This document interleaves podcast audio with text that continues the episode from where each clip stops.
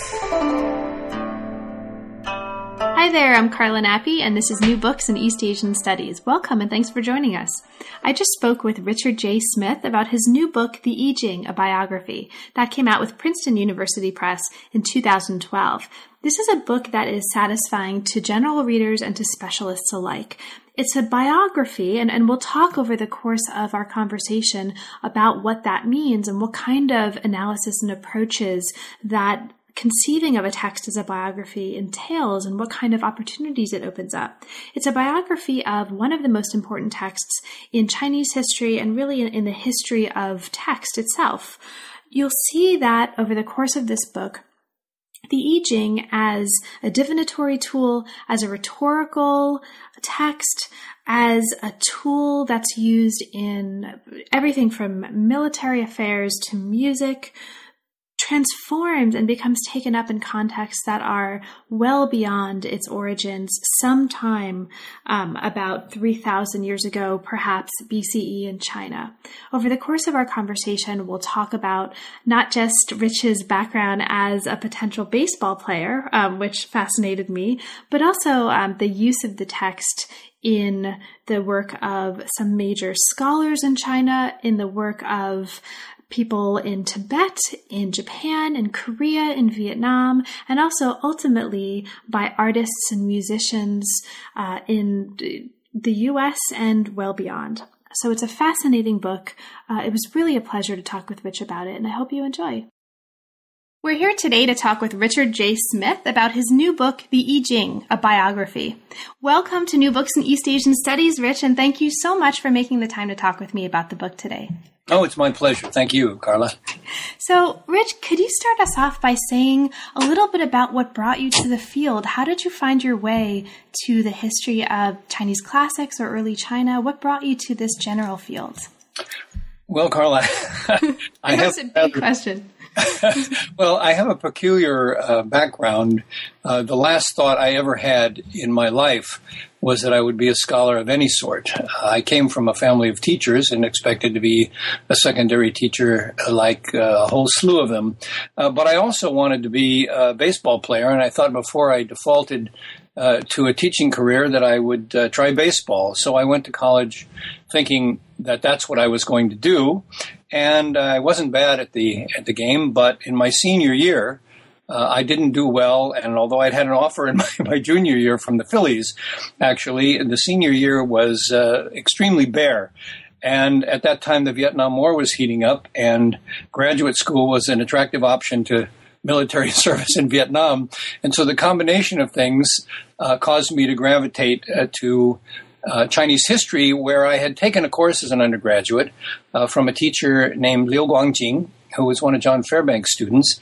Uh, and I just accidentally went in. It wasn't an accident, actually. I, I entered it because uh, the girl that is now my wife and then my girlfriend was taking a course with him and I thought it would be romantic to sit in and take notes and she made me do well by virtue of competitive presence and so uh, I did well, and Professor Liu saw some little nugget of potential and said if I stayed at the program, uh, then he would get me into graduate school, which I couldn't otherwise have gotten into, and get me an NEDFL uh, foreign language fellowship, sent me down to Stanford for uh, 10 weeks of intensive Chinese language training, and that was the beginning of, of my career in Chinese studies. And he handed me my dissertation topic, which I dutifully uh, did on foreign intervention in the Taiping Rebellion, and uh, made that into my first book, and was very interested in the cultural dimensions of military history.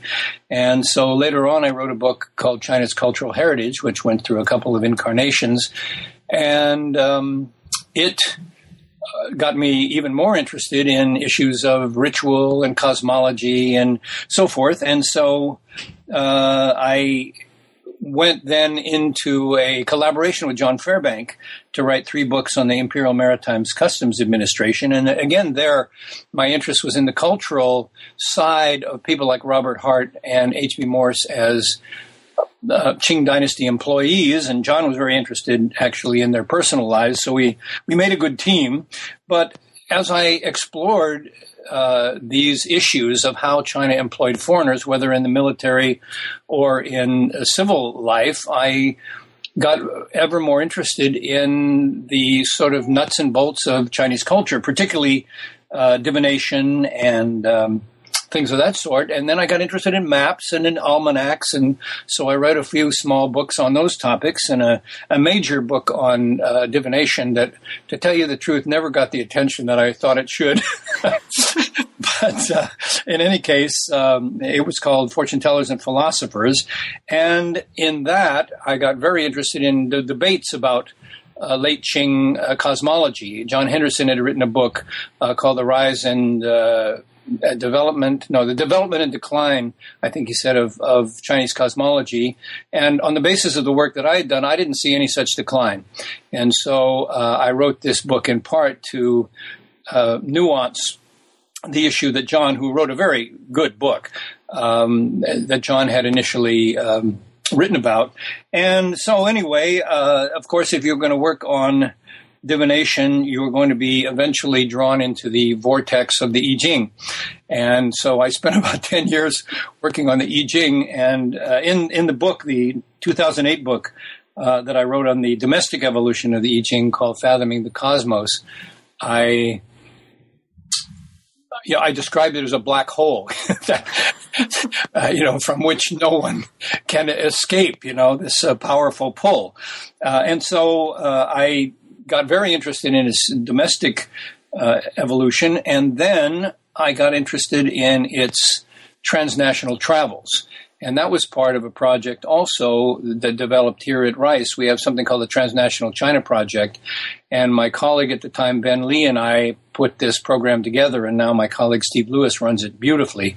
Um, and there I had a, I gained an awareness of the importance of transnational uh, phenomena, you know, the way that people and products and practices and skills and technologies and so forth circulate. And that became uh, almost an obsession with me. And so the latter part of the um, uh, the biography, the I Ching, deals, as you know, with that uh, with that topic. So I guess if you ask me how to characterize my my basic approach to Chinese history and culture, it is that I, I'm interested in how the Chinese, at all levels, ordered their existence. And the kind of slightly glib way that I put it in the uh, in a collection of essays that I wrote called "Mapping China and Managing the World" was that I I thought that cartography ordered space, and that let's see what the order was. In history, orders the past, the ritual orders the present, divination orders the future. And that's an oversimplification in lots of ways, but it helped me to think about this critical question of of, of, order in Chinese culture. And so that's really the way the book unfolded. And when Princeton asked me uh, to write uh, this um, biography of the I Ching, I just got very interested in thinking about it as an ordering mechanism. And that was the same impulse that um, when Routledge asked me to write this book on mapping China and managing the world, I mean, they, they all seemed to fit together, that it was all about ways of world making, ways of structuring experience. And so that's probably much too long an answer for you. No, that's fantastic. Um, that's great. And it, you're also raising um, for listeners some really key issues that are going to come up later on in the book and later on in the conversation. So this is actually a perfect introduction. Well, thank you. So, the book that we're talking about today is a study of and an introduction to one of the most famous books in Chinese history, the I Ching, which is also called The Changes, the I Ching. Um, it's transliterated in, in, many, many different ways in the extant scholarship, and you um, very helpfully go through this issue at the beginning of the book. The book is geared specifically to non specialists. Um, and this, uh, I, I, just want to say uh, congratulations on doing that so well because the book is it's extraordinarily readable. It's extraordinarily readable and completely assignable. Um, and listeners may may not know this, well, won't have known this at this point, but I've already mentioned to you that I'm going to be assigning this absolutely next year. It's very assignable. It's very readable, um, but it doesn't sacrifice a really interesting analytic heft for that. And so So even even though it's geared to non-specialists, specialists are also potentially going to get a lot out of this, and especially, especially, especially um, in the second half of the work, which is just fascinating, and we'll get to that. Bob Dylan, John Cage, craziness um, in, in the most wonderful way. So it traces um, ultimately, especially in the second part of the book, the text over not just time but over space, and, and attempts to, I think, successfully attempts to account for its appeal um, both in China and well beyond. Now, You've spoken a little bit already um, to the issue of how this particular topic fits within the larger trajectory of your work, but um, can you speak a little bit to the book itself? So, this is, um, let's talk about it a little bit in the context of the series um, that it's part of and the kind of approach that you take given that series. This, mm. is, hmm. this is part of a larger series called Lives of Great Religious Books. So, since this is a topic that you've actually written about both in the 2008 book and in this other um, collection that's just out from Routledge called uh, Mapping China and Managing the World and Cartography and, and, and sort of these issues, how does, uh, how did the particular nature of this series and the kind of work that this book in particular was meant to do shape, if at all, the approach you took to this book? Um, and please feel free um, in in the course of talking about this to talk about, to whatever extent you'd like, the way that this might differ from the kinds of approaches that you took in, for example, the the Routledge book that just came out. Mm, well, that's a wonderful question, uh, and uh, not entirely easy to answer. But uh, what, what, you find if you're around in the field long enough is that eventually people will come and ask you to write books. Whereas, as we all know, in our early careers, we want desperately for uh, you know we we uh, explore every channel trying to find somebody to do this. And so, I was lucky enough uh, to have a couple of people who knew a little bit about my work and thought enough of it, I guess, to ask me to do these works uh, and hence uh, Mark Mark Selden was the one that was the prime mover behind the mapping China and managing the world.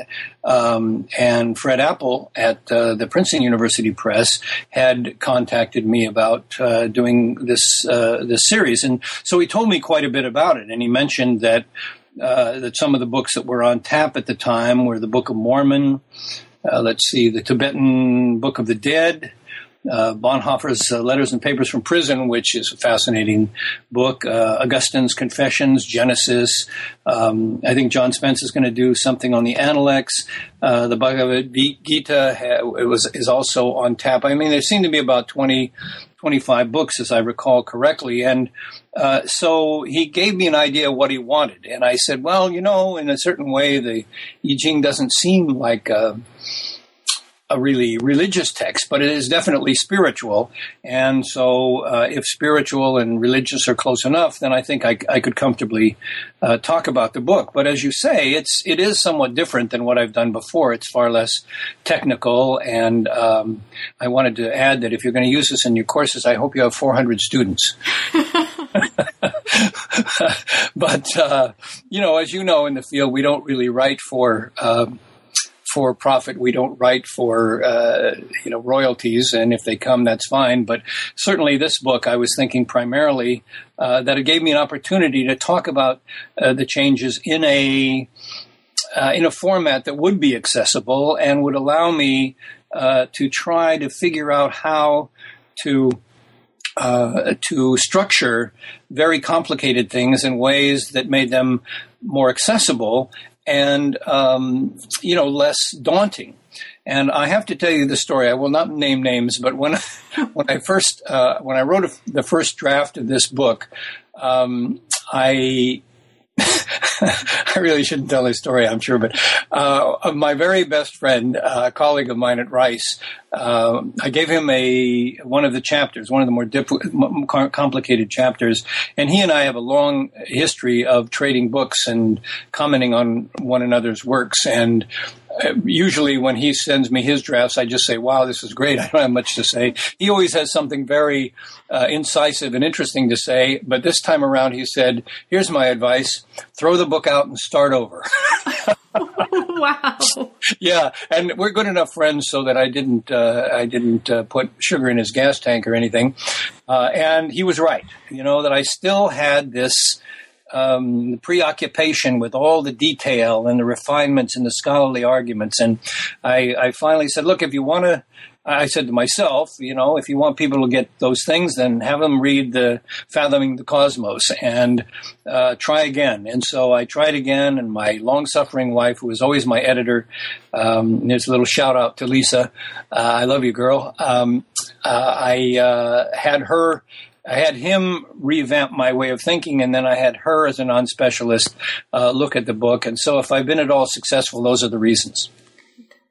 Now, the book is a biography of a text, and it's explicit about um, about the nature of the text being a biography. Can you talk a little bit about that? What does it mean for you to offer a biography of a text, and how did that shape the kind of work that you decided to do in the book? Well, uh, thank you for getting me on track. uh, what it did first and foremost is it get me to think very hard about origins uh, and to think about what it would mean for a text to be born.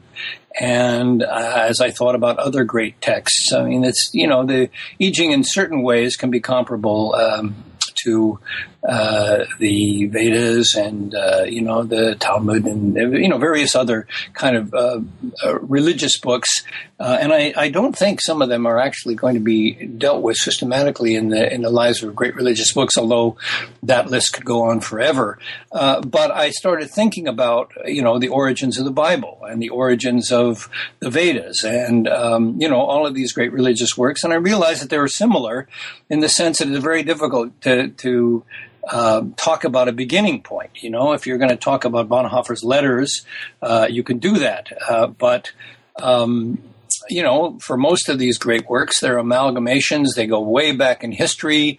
Uh, you know, we, we can't find an ur text uh, of the of the I Ching for, for for certain, and so we try to sort of put together the pieces and and think about it as a as a product of several different forces or several uh, several different historical moments in which various versions of the text get produced, um, and so it's a kind of uh, multiple multiple origins uh, way of going about it. And then gradually, of course, the text, as in many other um, uh, textual traditions, uh, becomes uh, at some point a, a, kind of classic, designated as a classic.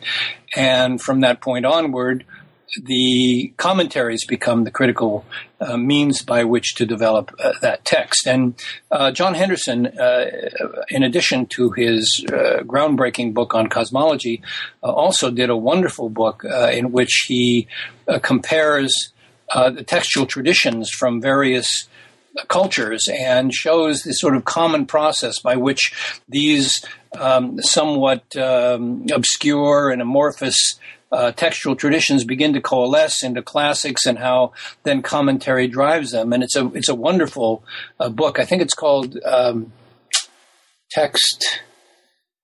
Uh, Oh, is it something like scripture canon commentary or something? Uh, that sounds right. Scripture canon commentary. I may be getting that wrong too. Uh, well, I think you're right, actually. Uh, but anyway, that's a wonderful book, and it helped me enormously in thinking about how to approach this biography and how similar, really, the evolution of these works uh, was. And an approach that's biographical uh, also lets you emphasize and bring out the importance of transformation of the text and the kind of life cycles of the text, I think. Yeah. And this is one of the things that comes out to, and really comes to the fore later on in the book. Mm-hmm. It's interesting because, just as a side note, um, historians of medicine are also using this approach of a biography of a disease mm-hmm. more and more in books that are coming out, certainly the past five, ten years. And um, again, I think there's an emphasis on. Uh, perhaps I wonder if this is humanities wide. I don't know, but uh, let's just I'll just say, for the sake of argument or putting it out there, there seems uh-huh. to be an emphasis on uh, objects as transforming and on transformation and change rather kind of a working against the assumption of stability in a text in a disease concept in bodies that's i think really interesting and the the biographical approach of the i ching does that really well here well, thank you. Uh, in fact, I think you're right uh, that one of the things is, that has attracted me uh, about uh, the idea of writing biography is seeing exactly what you've been describing. Uh, this idea of, of uh, seeing a text as growing and developing and, and evolving and evolution not in the sense of a sort of single trajectory you know, I think we, that um, people like Stephen Jay Gould and others have disabused us of the idea that uh, that evolution is just some sort of linear upward movement, you know, and we see evolution now as moving in different directions in response to different conditions, uh, and so the evolution of a life or the development of a life is a, a much better metaphor for capturing that dynamic and and um, complex process. Right. And incidentally, Steve Gould was my thesis advisor as an oh. undergrad. Oh, oh is? Mad props to the evolutionary biology community. Okay. so, so you mentioned um, just now the importance of the issue of uh, origins, what it means for a text to be born. And as we work our way into the text itself of, of the book here, um, you give us, uh, you start out by giving us a kind of capsule history of the early um, kind of emergence of transformations of the text. Mm-hmm. So, for listeners who may not be familiar with this, um, I'll just very briefly mention um, the changes first took shape about 3,000 years ago as a divination manual, and its its importance uh, as a, a, kind of tool of divination. And the way that that changes will be something that um, we'll talk about later on in our conversation. It consisted of 64 six line symbols known as hexagrams. And so we'll, we'll, I'm sure, be talking about hexagrams and using that word later on. At some point in the Zhou dynasty, and certainly no later than the 9th or 8th century BCE, each hexagram acquired a name, it acquired a brief description known as a judgment, and it acquired a short explanatory text for each of its six lines called a line statement. And after that, um, we see myriad transformations thereafter. But this is kind of the basic um, baseline of what you need to know about this text, I think, in order to understand the nature of its transformations later on. The text allows for an enormous amount of uh, interpretive flexibility and variability, and the consequences of that um, we'll see as the conversation continues and certainly as the book continues. Now, chapter one um, of uh, of the book, and, and this is the book is separated into two parts. The the first part focuses largely on the evolution of the I Ching text in China, and the second part of the book looks at its transformations and evolutions beyond China. But the first chapter looks at the origins of the I Ching, and it talks a lot about the mythology that surrounds the text. Now we've taught. I've, I've mentioned a little bit about the uh, the kinds of textual traces that certainly early on get accreted to this text, but I also mentioned something very briefly that I'd I'd love if you could talk a little bit about because this becomes so important later on, and that is the origin of this text as a book of divination, as a kind of divination tool. Um, because this takes various shapes, and again we'll we'll come back to this later on. Could you say a little bit about that, the context of the I Ching, um, and in its early or early to mid stages in the context of divination? Sure. Uh, as, as a matter of fact, uh, that's, I think, if it were not a text of divination, uh, it's difficult to imagine that it would have had the kind of traction that it would later have. But by the same token, if it had remained only that, it would probably would have had limited utility and been just one of a number of these divinatory texts. But I think it's it's very important to recognize, and of course, uh, Carla, you know this already, but for a, for a listening audience, it's really important, I think, for us to understand it as early as Chinese history goes back, certainly Shang Dynasty, that um, divination was a central cultural activity, and it remained a central cultural cultural activity uh, for the next three thousand years or so, four almost four thousand years.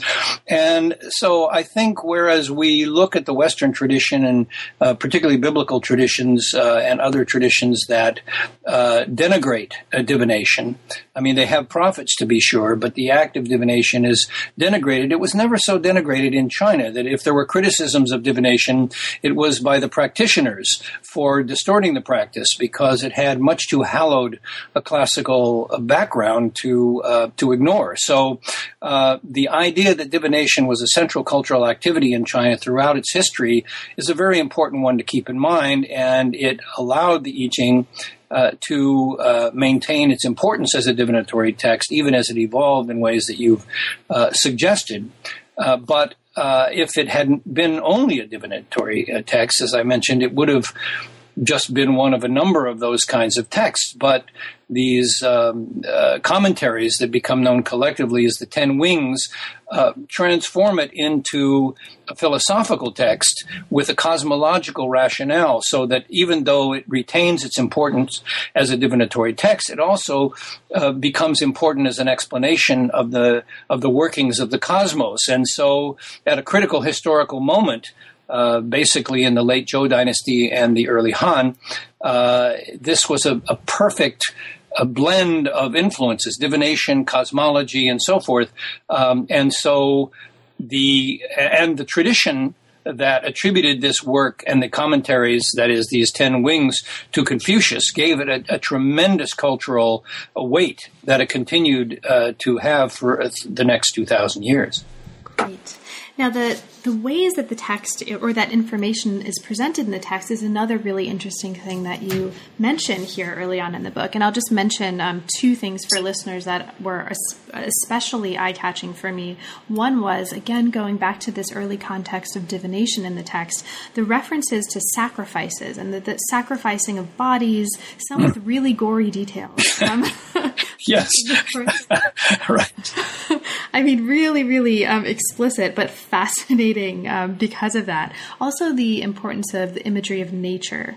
Um, and I think this will um, come up again when we talk about later on the ways that this text is and has been related to the history of science and medicine, both in China and beyond. There are really interesting resonances here for scholars of the history of science and the history of medicine, depending on how you want to read the text and its um, commentaries and its later interpretations. Well said. Now, now, from 600 BCE onward, the text begins to be used not just for divination, but also for, as you as you put it here, rhetorical effect. This is a really crucial shift, um, and it's a shift that is in part um, sort of concretized and um, how do I want to put this? It, it's a shift that takes on special import once we get to the context of the commentaries attached to this text, which you've already mentioned, called the Ten Wings. Now, the importance of the Ten Wings, as you really bring out um, for us in the book, to what happens later on with the text, both in China and beyond, can't be overemphasized, right? It's crucial for making the text a classic and for, as you put it here, vastly enhancing the symbolic repertoire of the text. Could you speak a little bit to, or perhaps not a little bit, as much as you like, um, to um, what are these 10 wings and um, can you explain why and how they do become so important to the text as we know it? Oh, yes. I mean, another very good question. It these texts um, are added to the I Ching by stages. Uh, and there are different versions, uh, different redactions of these uh, commentaries, so that the ones that were finally designated as the sort of orthodox uh, or classical or state sponsored versions of the Ten Wings uh, in 136 BCE, uh, those versions um, are only some of the versions, and I suspect strongly uh, there's the Ma Wangdui uh, manuscript, of course, that has many of these uh, commentaries, but they're in somewhat different forms and they lack certain elements and add certain other elements. And so um, there were swirling around in the late Zhou uh, period a number of these kinds of commentaries, and uh, all we know now for certain uh, is that there that they did exist, that there were these alternatives, but the final uh, version that became state orthodoxy uh, in 136 BCE was these uh, wings that had gradually uh, accrued to the text, and we can we can date them by their language and by other um, indicators uh, to see that some of them were earlier, some of them were later, and all of them together amplified the uh, I Ching in terms not only of giving it a coherent cosmology, a very uh, powerful and beautifully written cosmological statement about what its role was and what the hexagrams did uh, and how they reflected these powers of nature and how uh, the key question was really how to act in harmony with these with the Tao, with the with these forces uh, of nature. And so they amplified it in very important and poetic ways. And then there were various other commentaries, uh, one called the Great Commentary that does this in particular. And then there were commentaries on the judgments, there were commentaries on the uh, trigrams, which are, of course, uh, the two constituent three lined um, symbols that uh, together constitute the, the hexagram. And so those commentaries then explain this enormous range of symbolic possibilities that any given trigram or hexagram might have.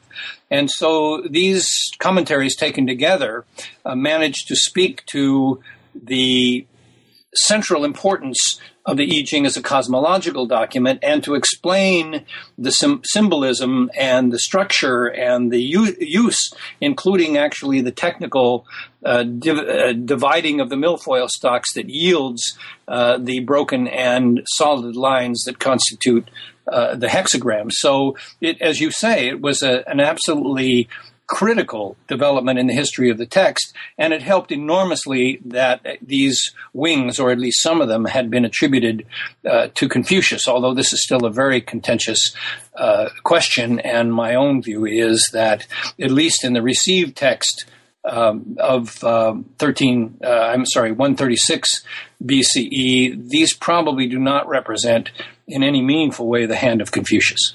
Right. Great. And this chapter, um, which is that we're talking about, which is chapter two of the book, um, goes through all of the different wings. Um, it talks about the special importance, actually, and, and, we'll see this later on in the book, that the Great Commentary, or the comment, also called the Commentary on Appended Statements, has. And it's you mentioned here this is a this commentary acts as a kind of early biography of the I Ching, mm. which mm-hmm. again, it's it's so interesting because we see these different layers of lives and life stories and life cycles um, at the level, at the macro level of the book itself, but also here in sort of a book in a book in a book. So it, this is anyone I think interested in biography as an approach. Um, there's a lot here to work with. Well, thanks for reminding me of that because uh, it had slipped my mind, and it is true that that that the great commentary uh, of the changes provides the kind of mythological structure uh, that explains the origins of the trigrams, and uh, it explains also how trigrams were used to inspire certain technological inventions and so forth. So it uh, it, it, really gave us a, a kind of early sense of how this document evolved. And although it's it's quite unlikely that the story of origins with Fu Xi, the legendary culture hero, uh, is is not at all true, and there are some speculations that suggest that rather than that story, which suggests the uh, importance of the trigrams as the core uh, elements of, of, the hexagrams, and in fact, the hexagrams may well have been invented, and then the trigrams uh, resulting from a division of the six rather than a doubling of the three. So, uh, even though these stories, like many myths, don't tell us uh, perhaps exactly what, what, occurred in these earlier periods, they do provide uh, a very interesting cultural explanation uh, that reflects the time in which they were created. That's right. Now, as we move to the third chapter, um, we and the third chapter is all about interpreting the changes, interpreting the I Ching. We move to contexts that give us a sense of what was done with the text at various points in Chinese history later on, as we get to, you know beyond um, 136 BCE. So, chapter three has two parts. And the first part, and this is really kind of the bulk of the chapter, looks at the different ways that Chinese commentators approach the I Ching from the second century BCE all the way to the present. Now, one of the main um, one of the main kinds of distinctions that you draw here, and this is something that's crucial for understanding the different approaches that different commentators in this chapter are going to take, is the distinction between New Text and Old Text scholarship. Mm. So, um, for listeners who aren't familiar, I'll just kind of briefly sum up as, as you sum it up here in the book. Um, new Text first, right? So, New Text scholars they deified Confucius again, and mentioning that again in the context of a book that's part of a series on um, lives of great religious books. These impo- you know these elements of that speak to um, the history of religion are actually really important, right, to bring out in this context. So they deified Confucius. They stressed the commonalities between the emperor and more common people, And they employed and used a really broad range of materials to defend their positions. And this broad range of materials um, touches on what I wanted to ask you to talk about in this context. One of the kinds of materials that they used, uh, that you, I think, mentioned really helpfully here, included numerically oriented predictive charts. Okay, so this becomes really important and just a fascinating part of the story for a lot of different reasons, but I want to ask you about a couple of those reasons now in particular. Sure. Um, numbers become extremely important here in this context for understanding patterns of cosmic change as they relate to the changes. And I'd love if you could talk a little bit about that because the emergence of a number um, as being so crucial for not just what happens in interpretations of this text, but then what happens um, when people are then later on using this text. This is a key part of this story. So, number. Can you talk a little bit about that, um, especially in this early part of the of the history of the text? Sure, I'd be happy to. Uh, yes, I think that um, the way to think about these early numbers, and this is again uh, primarily a Han Dynasty phenomenon where this kind of numerology develops uh, very substantially. It's kind of like equations that we think of uh, in understanding the physical world. We have equations for gravity and equations for energy and so forth. And uh, although this is pre scientific in the way that I just discussed equations, the idea was that a, a, proper understanding of these numerical correlations would help you to understand the, the ways of the cosmos. And so just as the trigrams and hexagrams were a means by which to understand these patterns and processes of nature, they became linked with numbers that likewise revealed these patterns of evolution. And so to, to understand the trigrams and the hexagrams and the numerology connected with them was a way to fathom the Tao again, so that you had proper timing and proper positioning. Uh, I think I said somewhere in the book that the ritual ideal uh, of China, let me see if I can recall, was something like, you know, doing the right thing at the right time, facing the right direction, or something like that. And and so these numbers, these these correlations of numbers, uh, were a means by which to understand the cosmos. And so the numbers were correlated with the trigrams, they were correlated with the hexagrams, they were correlated with the um, with time markers. Uh, there were a whole set of cosmic variables that were susceptible to numerical understandings, and this is where uh, works in the Song dynasty, such as the uh, the uh, river chart, uh, and the Lo Shu uh, the uh, sort of low river writing uh, were two mechanisms by which to uh, allow in a schematic form an understanding of the relationship between these numbers, these hexagrams, these trigrams, and various other cosmic variables. Great.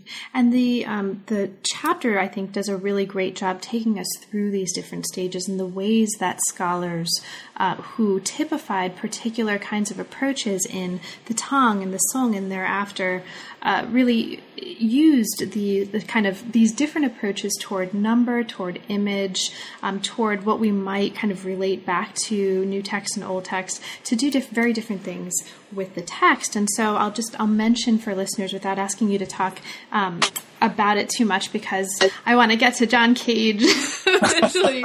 um, but you, but um, you take us through um, the sort of transformations in the Tang when Buddhist and Taoist scholarship begin to influence the interpretation of the I Ching, and then the Song, as you just mentioned, um, where Neo Confucianism draws heavily on the I Ching, is a source of inspiration. And there's a really wonderful discussion here um, of the work of uh, or work not just on these charts and diagrams, um, but also on Shao Yong, whose work then you know becomes really important later on. Did you want to speak at all to this issue of charts and diagrams? You just briefly mentioned it, but because um, you, are also working on cartography and other projects, and this seems to be a really crucial part of the book this reliance on visual imagery in interpretations of this text. Yes, that's again a, a wonderful observation. I think that the the idea of charts had it had been one that uh, one can find in earlier periods, such as the Han, but it becomes an art form, uh, sort of literally, uh, in the Song dynasty. And uh, I think it's part of a process also that one of your previous uh, interviewees, uh, Susan Huang, uh, also talked about with the Song Taoism.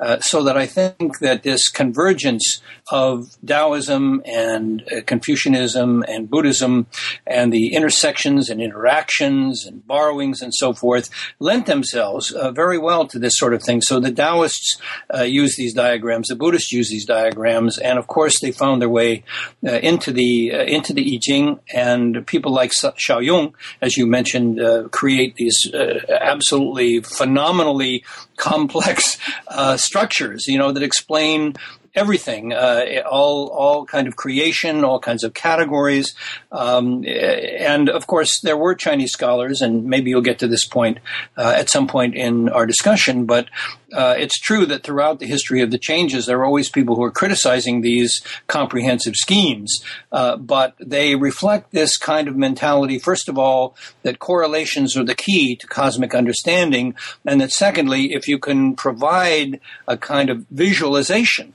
of those uh, of those uh, constructions with their numerical and other uh, elements that you'll have at your hand a kind of tool. And you're right; it, it's very similar to cartography, and it's not an accident that large scale representations of space uh, in Chinese culture also begin in the Song Dynasty, and then they continue on. And of course, the Ming Dynasty is another uh, important uh, era when these kinds of illustrations come to the fore. But I mean, that's a very important observation that you make.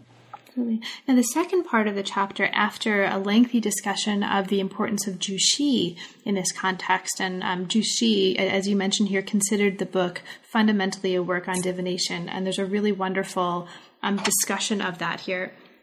After that, the second part of the chapter looks at the divinatory role of the I Ching in Chinese society paying special attention to the ways that the text was used by different people. Um, and there are a lot of really wonderful Qing examples here by emperors, officials, by scholars, by professional fortune tellers. One of the really, um, for me, uh, you know, thinking a lot about the Qing lately, uh, one of the really interesting accounts that you give us was the account of Kangxi's use, uh, Emperor Kangxi's use of the I Ching. Can you talk a little bit about that? Because the, the account here is particularly fascinating, I think.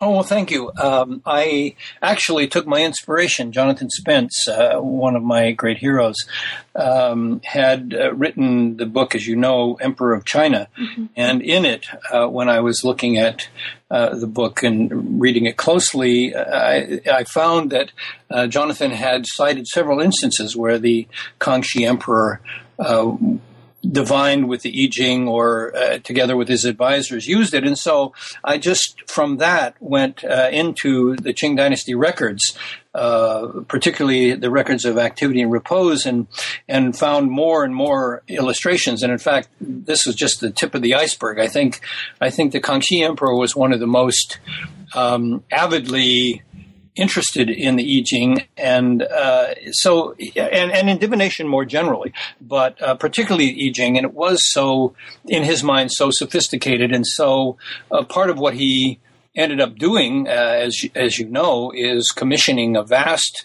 uh, edition of the um, of the I Ching, the the Kangxi edition that uh, is just extraordinary for, among other things, the hundreds of commentaries that he added to it. Uh, and it was eventually published in 1715, as I recall. But um, yeah, he he just seemed to see it as uh, what. How should I put this? He saw the book in all of its dimensions. Its divinatory dimensions, its moral dimensions, uh, the way that it shed light in his mind uh, on uh, questions of nature, uh, questions of technology. There was virtually no realm uh, in his experience that for which the I Ching didn't seem to provide some kind of guidance.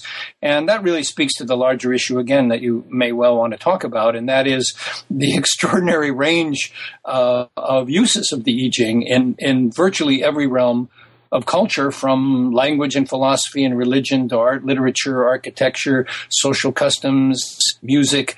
Um, and in all those areas, he had an interest in it. And so, um, one of the th- conclusions that I wanted to draw in the in the book uh, is, and I may have uh, articulated in the beginning. I, I, honestly, there's a way in which I confuse sometimes my 2008 book uh, on the I Ching and this uh, the shorter biography.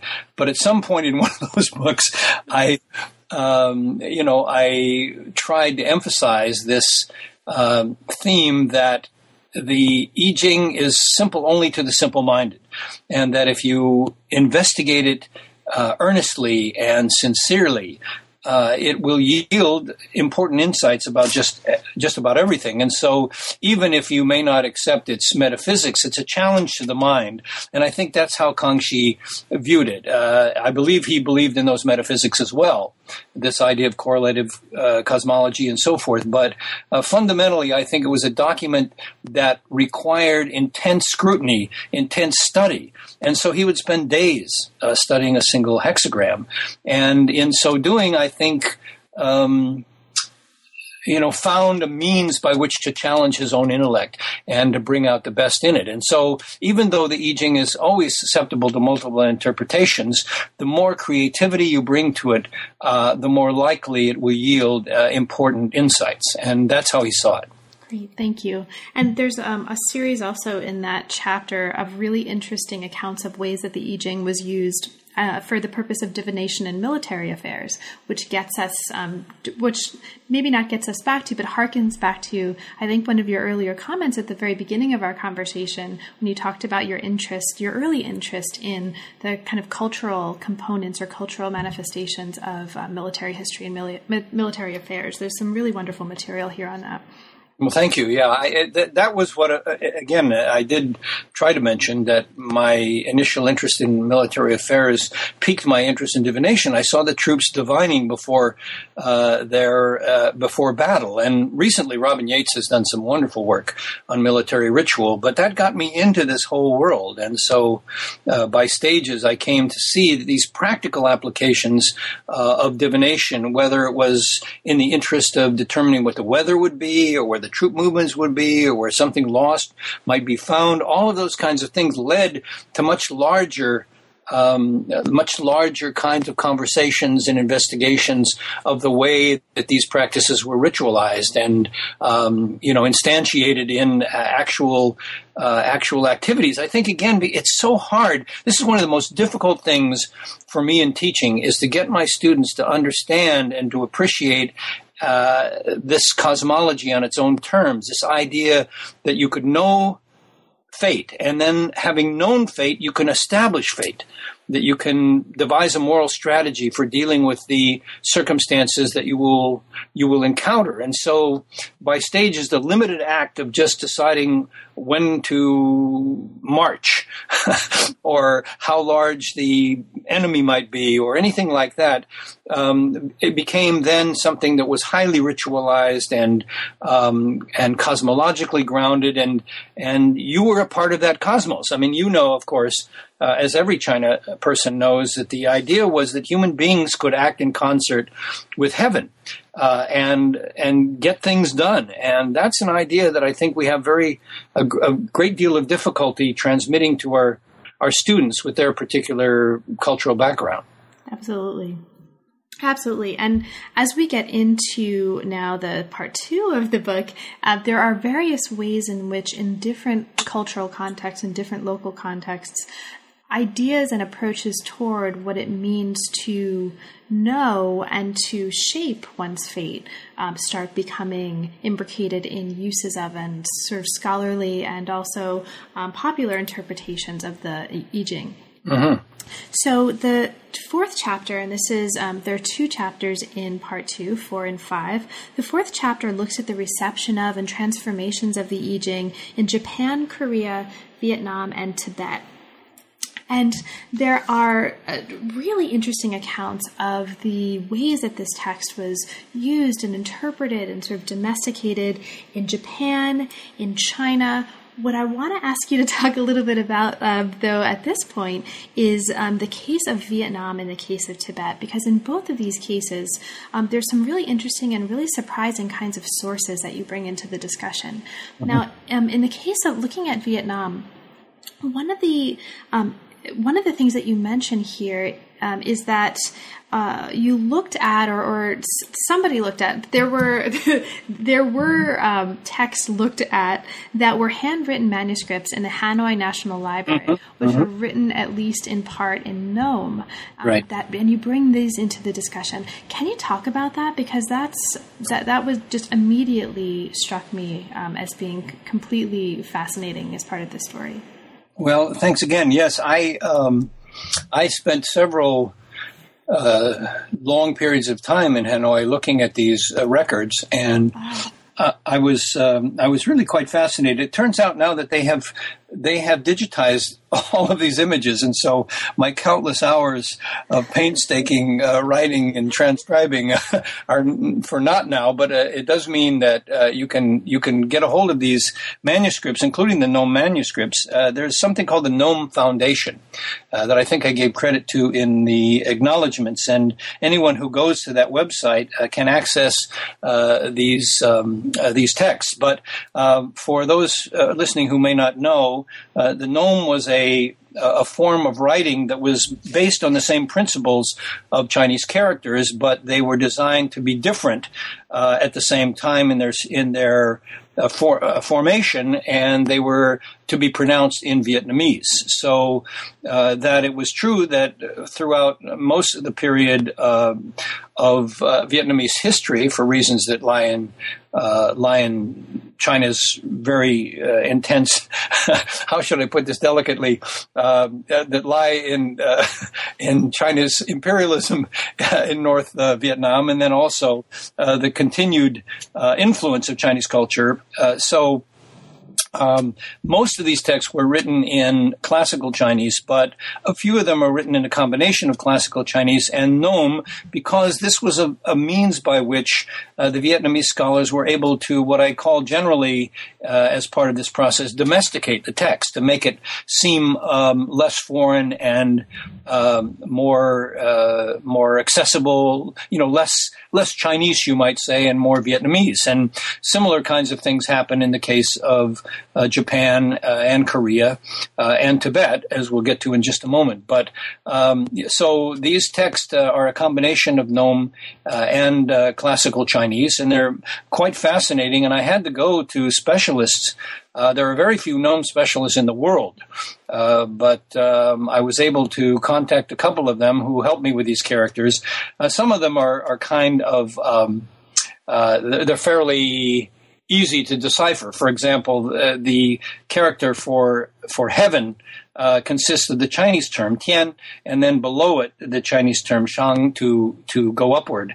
Uh, and so it's an invention that domesticates the language, makes it feel more Vietnamese, and yet still conveys these kinds of uh, of meanings. And so it was important in all these cultures, as it is universally, I think, in the process of transnational communication to make these things one's own. And I, I took a lot of inspiration also from a woman, I can't think of her first name, but her last name was Hofmeyr, that wrote a, a book on the transmission of um, Pilgrim's Progress to Africa. And the way there too, uh, these processes of domestication uh, took place. So I was inspired by other forms of scholarship, and I began to think that no matter what happens to a text anywhere in the world, some process of domestication uh, ensues. Like, for example, the way Americans have domesticated uh, uh, feng shui, or or even traditional Chinese medicine. And the, trope of domestication also brings us back to uh, an organic approach to a text, right? The text as a living kind of a thing. If it can be domesticated, the implication is it's something that can change and can, is potentially alive, right? Right. So, can you talk a little bit about the ways that the I Ching was domesticated for use in Tibet? Because, again, this is um, just a, a particularly, I think, interesting part of that chapter. Sure. Uh, yes. As a matter of fact, I mean, it, again, it's a sort of it's a it's a part of the process that. Um, also took place in China itself. So, of course, as we discussed just very briefly, there were Taoist commentaries on the, the basic text. There were, uh, and uh, the Ten Wings. There were uh, Buddhist commentaries. There were Islamic commentaries. There were Christian commentaries, um, all in China.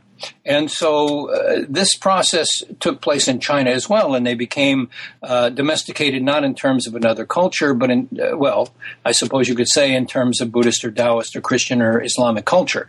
Uh, so those things happened within China proper. But when it moves across the borders, uh, this, the process is often much more dr- dramatic. And so in the case of Tibet, because Tibet, most Tibetans did not know classical Chinese um, there was a great difference between the case of Korea, Vietnam, uh, and Japan, where, as you know, classical Chinese was the lingua franca of the elites. So, in uh, in the case of Tibet, um, the process of domestication uh, w- w- accelerated in certain ways, took certain directions by virtue of the pre-existing culture and no deeply embedded tradition of the elites using classical Chinese. So they wrote in Tibetan, uh, they borrowed selectively, they changed the names uh, sometimes, uh, or the primary associations uh, of the trigrams. They used the Lo Shu, um, but were not very interested in the Hetu. Uh, you know, they, they just picked selectively from the document to suit their own purposes. And so Tibetan divination uh, is a kind of amalgamation of Chinese techniques, including uh, uh, trigram interpretation, but also uh, Indian divinatory techniques. And so it's a it's a very interesting uh, example of the selective. Uh, you know the, the, the selection of particular elements of another culture that seem particularly important to to Tibetans.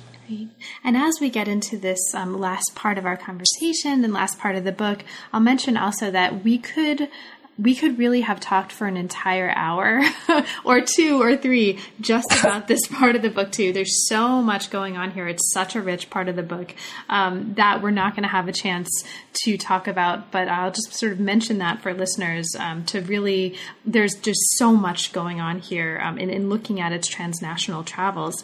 Now as we move to chapter five of the book this looks at pros- problems of translation that came about that arose when the i ching was introduced to Western audiences. And this is really an interesting part of the book, um, again, for scholars or readers who are interested in translation history and translation studies in a really interesting way and without being kind of overwhelmingly about you know a kind of a, a, discourse of translation theory it really shows us in concrete examples ways that the text was translated differently and the implications of that and the way that that reflects larger commitments uh, that these different translators had toward not just issues of the text but also toward sort of attitudes toward china in general. Well, Oh, I, I, think you had a question there. No, I was just, no, please go on. I was just going to say that the, uh, the I'm going to give this other book a plug here again. The last chapter of Mapping China and Managing the World deals with the Jesuits, and this, uh, which I could deal with only very uh, in a very cursory way uh, in the biography, but uh, at length uh, in this last chapter, there's a discussion of this interesting interplay by which the the Jesuits, on the one hand, um, took the I Ching and tried to assimilate it to biblical history on the one hand, and then they took the I Ching and brought it back to Europe, hoping to um, make it sound like an alluring book uh, for Europeans. So they were they were kind of working both ends of the uh, of the earth, you might say, uh, in an effort to um, uh, to find common ground between Europe uh, and and China in particular. And so when um, when the the Jesuits brought the story back uh, to the West, of course, um, there was a there was a correspondence between a guy named Bouvet uh, and Leibniz, and this was uh, the kind of beginning of an appreciation of Chinese culture again for the purposes of the of the recipient culture, you might say. Um, but it then developed into tremendous rivalries uh, between different kinds of scholars. Uh, not only within the, the, Catholic Church more generally, but then also by scholars um, who, with varying degrees of capability and various agendas, uh, rendered it uh, and uh, attacked one another uh, vociferously. And so that story appears in part in uh, the I Ching biography, but it also uh, appears more substantially in that and more fully documented Uh, in the chapter on the Jesuits in the I Ching. Great. Thank you so much for that. And I'm going to I'm going to go to that chapter I think shortly after our conversation because it's fascinating stuff. And the chapter uh, after talking about um, the context of missionaries, Bouvet, Leibniz, looking at examples of scholarly rival, uh, rivalry in translations. Um, for example, trans- comparing translations of Legge, trans- comparing translation of that with um, Richard Wilhelm, whose translation winds up becoming really, really important later on in the story because Wilhelm's translation is actually uh, taken up and used by other writers and artists later on in their mm-hmm. own engagements with the I Ching. You also, yes. you also talk briefly here, um, and this gets us uh, back just very briefly to the issue of number about Aleister Crowley and his relationship with the I Ching and his way of relate, relating it to other mystical systems like the Kabbalah, mm-hmm. um, which is really interesting. There are though, um, as we kind of come to the end of our time, um, I would love to hear your thoughts on all of this stuff, but I'm going to ask you, again, for the sake of time, um, just to talk about a couple of things that come afterwards in this story. You talk a little bit about the way that the I Ching is embraced by a counterculture in the 60s and the 70s. Can you talk a little bit about that as a way of sort of bringing us from there into um, the sort of later use by other musicians and artists? Sure. In fact, it is an interesting uh, I, this brings us back to an earlier part of the conversation. It is an interesting feature of the of the life of this text that in East Asia, in China certainly, and again Vietnam, Korea, Japan, um, and to an extent in, in Tibet, it's a mainstream cultural phenomenon, and there is no stigma attached to it except for the stigma uh, that elites attach to people that they didn't believe were worthy of its use. So that, in other words, the critiques of uh, divination were never over the practice of divination, but rather over the schemes uh, and practices of people who seemed somehow immorally or, or less morally uh, uh, qualified to use it than than Chinese elites. In other words, it was a, a kind of class prejudice, but divination itself was a mainstream cultural activity, and and my book Fortune Tellers and Philosophers documents this at great length. Um, but when it goes to the West, although the Jesuits initially try to make it seem like uh, like the Bible and try to find affinities with uh, binary theory of Leibniz and so forth, fundamentally it's countercultural. It, it's used to provoke the status quo to challenge conventional um, conventional values and um, so in the 60s in particular when there was this tremendous countercultural movement. It was a document that, like Zen Buddhism and uh, several other, and Kabbalah, for example, uh, also, that, you know, it was part of an alternative tradition that challenged the prevailing mainstream culture. Uh, you may be interested to know I, I, read, I wrote a little, a little um, piece for the Huffington Post in which I uh, approached these issues much more lightheartedly. I don't know what the URL is, but I suppose if you accessed I Ching and maybe my name um, and uh, Huffington Post, it, it would come up. Uh, but I tried to deal with this in a more lighthearted vein and to talk about uh, Crowley and um, and Dylan and other people. Uh, so just you know, if your listeners want to sort of see the, the, the more lighthearted me, it will come out in that way. But the fundamental point I'm trying to make is that, uh, yes, I Ching uh, challenged existing values, it challenged exist, existing um, structures of authority and so forth. It just provided uh, an alternative universe for people. And as a child of the '60s myself, I can I can tell you that it was uh, it it was enormously pervasive, and I think we used it in all kinds of questionable ways. Uh, but it, it, you know, it was something that just was our statement, or the statement of that generation about a dissatisfaction with middle class uh, frozen dinner culture. so, thank you. Um, so, finally, I've been threatening this all conversation. I've been mentioning I have a copy of John Cage's Silence on my office desk, and I've been threatening this. So we're going to finally get to John Cage, but we're going to get to him via, or you get, I'll mention that you get to him in the book via Bob Dylan, John Lennon, Allen Ginsberg, Philip K. Dick, Raymond Queneau, Jorge Luis Borges, Octavio Paz, and a ton of other people. This is a fascinating cultural history of uh, of uses of the I Ching. And one of the uh, moments of that history uh, is when you talk about the use by John Cage and his partner Merce Cunningham of mm-hmm. the I Ching. So, can you talk a little bit about that um, for totally selfish reasons because I find this fascinating. And I'm sorry if listeners don't find There's no better reason, really. I mean, uh, as it turns out, you've been very gracious and uh, given me the opportunity to talk about this book. I can certainly say a little bit about John Cage. I I had known something about his composition. Uh, we have some people at the Shepherd uh, Music School here at Rice who uh, who are interested in his work, and so I listened to it and I became interested in the idea idea of this sort of uh, I Ching driven uh, composition and um, Merce Cunningham too, I came to through that kind of investigation, and I began to see that they were part of this much larger framework, this Fluxus uh, kind of movement uh, that I hadn't really appreciated. And so, one of the things that I have found satisfying about this whole exercise is how much I have learned about my own culture. Uh, that this provided a kind of means of investigating these things, and these stories are just, you know, just glimpses uh, of uh, much more substantial stories. I mean, you could take any one of these individuals and uh, certainly make a life story about them. And so these are the children of the I Ching, you might say. Perfect.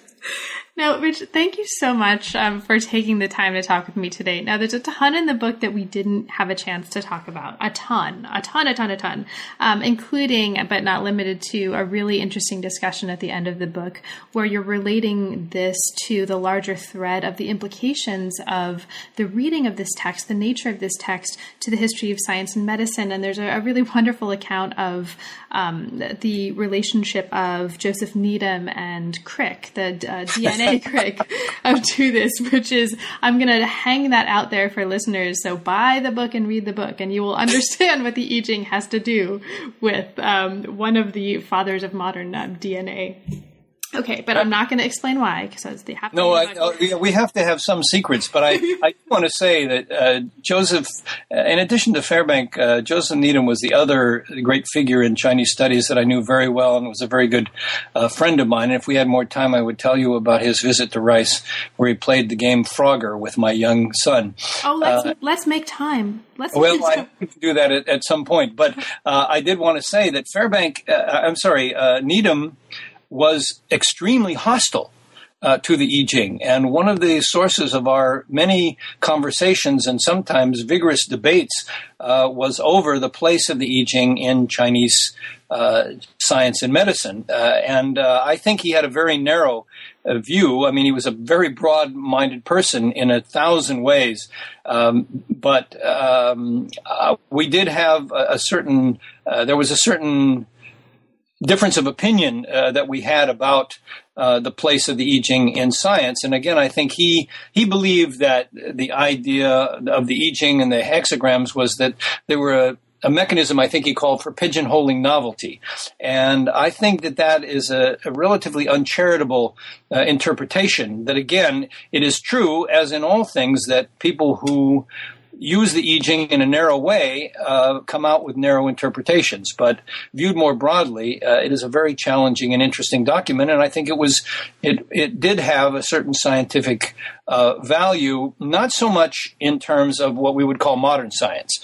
Uh, but uh, in terms of categorizing experience and um, on occasion, as with the Kangxi Emperor, for example, um, provoking a further investigation.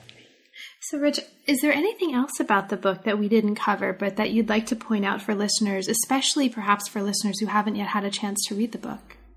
Well, um, the only thing I would say uh, is, uh, and I had mentioned it earlier, but I think it, it does bear repeating, and I talk about it not only in the I Ching biography, but also in the uh, earlier uh, Fathoming the Cosmos volume, is what extraordinary importance it had as an analytical device uh, in shaping forms of discourse, uh, in amplifying philosophy, particularly metaphysics, um, in providing a format for various forms of religious expression, and uh, as an analytical vocabulary in art uh, and literature and uh, all of these kinds of realms, and of course um, also in medicine, as you were saying before. I think that we sometimes forget uh, that.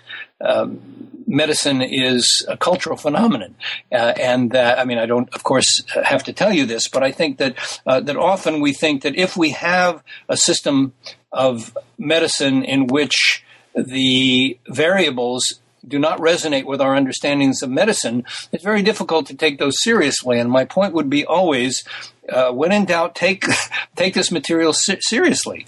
Uh, and to, uh, I find my my voice is rising here. I'm I'm making a case here, but uh, I do want to I do want to emphasize that I myself am not what you would call um, a devotee of the changes. I'm interested in it as a cultural phenomenon. But my point is the deeper we go, the more you examine it, the more you understand why the greatest minds in Chinese history for 3,000 years were completely absorbed by this document. Well, now that the book's out, and again, congratulations on the book. It's a, I think it's a contribution not just for broad readers, um, but also for specialists, and also uh, especially for those of us who are teaching. Now that this is out, what's next for you? What project or what material is inspiring you at the moment? Well, I have several uh, irons in the fire, uh, but the one that's uh, immediately in sight is I'm going to do a third uh, revised edition of my book, China's Cultural Heritage. Uh, I'm going to do it for a new press uh, for Rowman Littlefield. Um, the editor there is a longtime friend of mine, and I published my first book with Westview with her. Um, but what I think is important about that book is that it will uh, change in its orientation. The first book uh, had to do primarily, it was called China's Cultural Heritage, the Qing Dynasty, 1644 1912.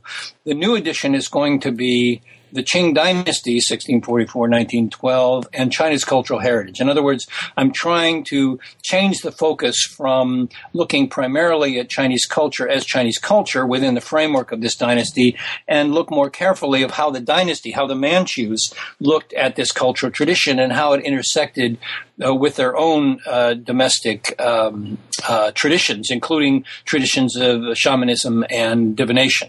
So I'm I'm trying to globalize, uh, you might say, or transnationalize uh, that book as well, and that's a, a very exciting project for me.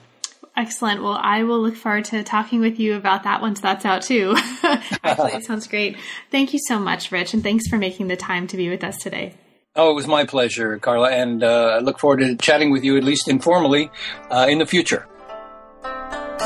You've been listening to New Books in East Asian Studies. Thanks very much for joining us, and we will see you next time.